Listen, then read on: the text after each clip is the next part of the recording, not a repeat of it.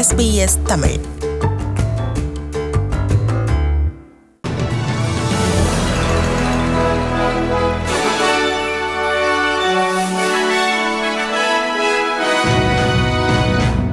Nauru மற்றும் Manus தீவில் உள்ள சுமார் ஆயிரத்தி இருநூறு அகதிகளின் சார்பில் ஆஸ்திரேலிய அரசுக்கு எதிராக மாபெரும் வழக்கு தாக்கல் செய்யப்பட்டுள்ளது.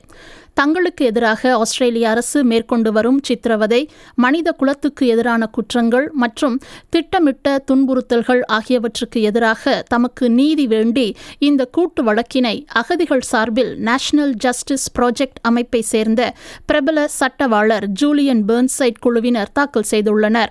உயர் நீதிமன்றத்தில் தாக்கல் செய்யப்பட்டுள்ள இந்த கூட்டு வழக்கு குடிவரவு அமைச்சுக்கு எதிராக அல்லாது ஆஸ்திரேலிய அரசுக்கு எதிராகவே தாக்கல் செய்யப்பட்டுள்ளது. இந்த வழக்கு தொடர்பாக ஆஸ்திரேலிய அரசு தரப்பில் இன்னமும் எந்த பதிலும் தெரிவிக்கப்படவில்லை. ஆனால் வழக்கினை தாக்கல் செய்திருக்கும் நேஷனல் ஜஸ்டிஸ் ப்ராஜெக்ட் அமைப்பை சேர்ந்த சட்டத்தரணிகள் கூறும்போது இத்தீவுகளில் கடந்த ஐந்து வருடங்களாக தடுத்து வைக்கப்பட்டிருக்கும் இந்த அகதிகளில் பனிரண்டு பேர் இதுவரை இறந்திருக்கிறார்கள் என்றும் இன்னும் பலர் பல்வேறு நோய் தாக்கங்களுக்கு உள்ளாகி இருக்கிறார்கள் என்றும் அவர்களுக்குரிய அடிப்படை வசதிகள் தொடர்ந்தும் மறுக்கப்பட்டு வருகின்றன என்றும் தெரிவித்துள்ளனர். இவ்வழக்கு குறித்து ஏபிசியிடம் இவ்வாறு கூறினார் நேஷனல் ஜஸ்டிஸ் ப்ராஜெக்டின் தலைமை வழக்கறிஞர் George Newhouse with these recent cases of the children that have had to be medevaced from uh, Nauru to Australia, you've actually had in the last week the government say they're not going to pass legislation to enable the speedy medical evacuation of uh, asylum seekers, essentially to enforce their border security policies. Now, you can have border security without cruelty, and that's what these cases are about.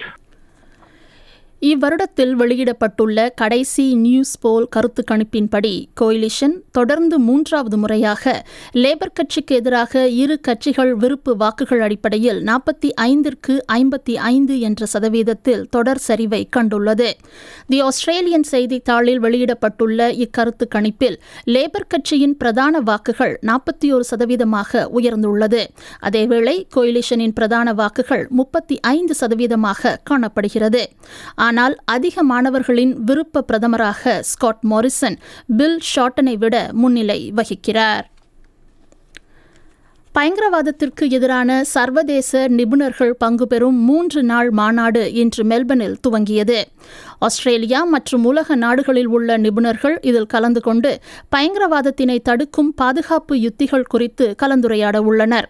பயங்கரவாதத்தினை தடுக்கும் நடவடிக்கைகளில் புதுமையான சிந்தனைகள் அவசியம் என்று Victoria மாநில police துணை ஆணையாளர் வெண்டி ஸ்டீன்டாம் கூறினார். No country or capital city is immune. What I can guarantee is that Victoria Police and our key partner agencies, through forums such as this, will be well equipped, trained, and contemporary in responding and combating terrorism.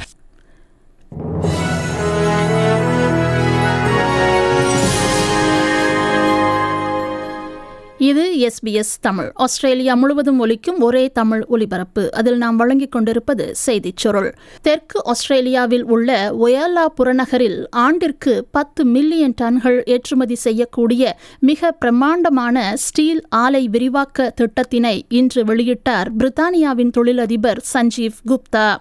இவ்வாலைக்கான இறுதி ஒப்புதல் வந்த பிறகு திரு குப்தாவின் ஜிஎஃப்ஜி alliance நிறுவனத்திற்காக இதனை கட்டித்தர சீன நிறுவனமான China metallurgical group கார்ப்பரேஷனுடன் ஒப்பந்தம் கைச்சாத்திடப்பட்டுள்ளது. ஆறுநூறு மில்லியன் டாலர்கள் செலவில் செய்யப்பட உள்ள விரிவாக்கத்திற்கு பிறகு ஒயாலா ஸ்டீல் ஆலை உலகிலேயே மிக பெரிய ஸ்டீல் உற்பத்தி ஆலைகளில் ஒன்றாக உருவாகும் என்று சஞ்சீவ் குப்தா கூறினார். You'll use everything you can think of in terms of the modern industrial era, all of those things and beyond. Nobody has built a 10, 20 million ton steel plant for a while. So the fact that we will do this now will be it will be the best in the world. Our steel plant, existing steel plant is tired, it's old, it uh, hasn't been invested in for a long time. We're doing some of that, but really fundamentally, to do it at a scale, we need a new steel plant as well as trying to fix the current one. ஆஸ்திரேலியாவில் உள்ள fast food உணவகங்களில் பணிபுரியும் தொழிலாளர்கள் நினைத்து பார்க்க முடியாத அளவு அச்சுறுத்தல்களை வாடிக்கையாளர்களிடமிருந்து எதிர்நோக்கி வருவதாகவும் சில சந்தர்ப்பங்களில் கொலை அச்சுறுத்தல்கள் கூட விடுக்கப்பட்டுள்ளன என்றும் நாடளாவிய ரீதியில் இந்த உணவகங்களில் பணிபுரிபவர்கள் மத்தியில் மேற்கொள்ளப்பட்ட கருத்து கணிப்பில் தெரியவந்துள்ளது. சுமார் ஆயிரம் பணியாளர்கள் மத்தியில் மேற்கொள்ளப்பட்ட இந்த கருத்து கணிப்பில் எண்பத்தி ஏழு சதவீதமானவர்கள் தாங்கள் வாடிக்கையாளர்களினால் அச்சுறுத்தலுக்கு உள்ள உள்ளதாக கூறியுள்ளனர்.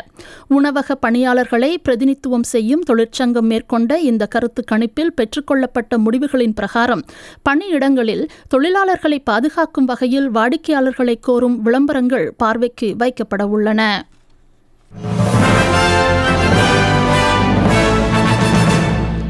இன்றைய நாணய மற்ற நிலவரத்தை பார்ப்போம். ஒரு ஆஸ்திரேலிய டாலர் எழுபத்தி இரண்டு அமெரிக்க சதங்கள் நூற்றி இருபத்தி ஒன்பது இலங்கை ரூபாய் ஏழு சதங்கள் ஐம்பத்தி ஒரு இந்திய ரூபாய் நாற்பத்தி ஐந்து காசுகள் தொன்னூற்றி எட்டு சிங்கப்பூர் சதங்கள் மூன்று மலேசிய ரிங்கெட்.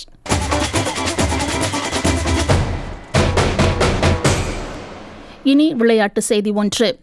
அடிலைடில் நடந்த முதலாவது டெஸ்ட் போட்டியில் ஆஸ்திரேலிய அணியை முப்பத்தியோரு ஓட்டங்களில் வீழ்த்தி இந்திய அணி புதிய வரலாற்று வெற்றியை பதிவு செய்துள்ளது. ஆஸ்திரேலியாவுக்கு இதுவரை பதி பதினோரு முறை பயணம் மேற்கொண்டுள்ள இந்திய அணி அதில் ஒன்பது முறை முதல் டெஸ்டில் தோல்வியடைந்திருந்தது இருமுறை மட்டுமே சமன் செய்திருந்தது. ஆனால் ஒரு முறை கூட முதல் டெஸ்ட் போட்டியை வென்றதில்லை. இப்போது தொடரின் முதல் டெஸ்ட் போட்டியை வென்று இந்திய அணி புதிய வரலாறு படைத்துள்ளது. இந்த வெற்றிக்காக இந்திய அணி பத்து ஆண்டுகள் காத்திருந்தது. ஆஸ்திரேலிய மண்ணில் இந்திய அணி பெறும் ஆறாவது டெஸ்ட் வெற்றி இதுவாகும். இதற்கு முன் கடந்த இரண்டாயிரத்தி எட்டாம் ஆண்டு பெர்த் மைதானத்தில் கும்ளே தலைமையில் இந்திய அணி வெற்றி பெற்றிருந்தது.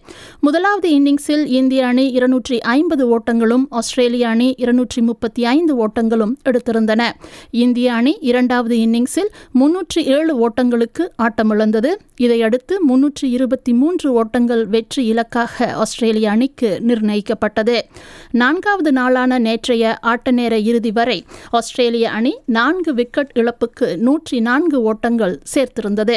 ஐந்தாவது நாளான இன்று ஆஸ்திரேலிய அணி நூற்றி பத்தொன்பது புள்ளி ஐந்து ஓவர்களில் இருநூற்றி தொன்னூற்றி ஓரு ஓட்டங்களுக்கு அனைத்து விக்கெட்டுகளையும் இழந்தது. முப்பத்தி ஓரு ஓட்டங்களில் இந்திய அணி வெற்றியை பதிவு செய்தது.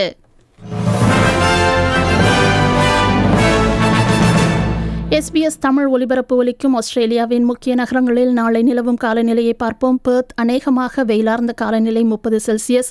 அடிலைட் அநேகமாக வெயிலார்ந்த காலநிலை இருபத்தி ஒன்பது செல்சியஸ். மெல்பர்ன் தெளிவாகும் காலநிலை இருபத்தி ஒரு செல்சியஸ். ஹோபார்ட் மேகமூட்டமான காலநிலை இருபத்தி இரண்டு செல்சியஸ். கேன்பரா மழை பெய்ய சாத்தியம் உண்டு இருபத்தி ஒன்பது செல்சியஸ். சிட்னி ஓரிரு மழை இருபத்தி ஏழு செல்சியஸ். பிரிஸ்பன் மேகமூட்டமான காலநிலை இருபத்தி ஒன்பது செல்சியஸ். டாவின் மழை அல்லது இடியுடன் கூடிய மழை பெய்யக்கூடும். முப்பத்தி ஐந்து செல்சியஸ் இத்துடன் செய்திச் சுருள் நிறைவு பெறுகிறது.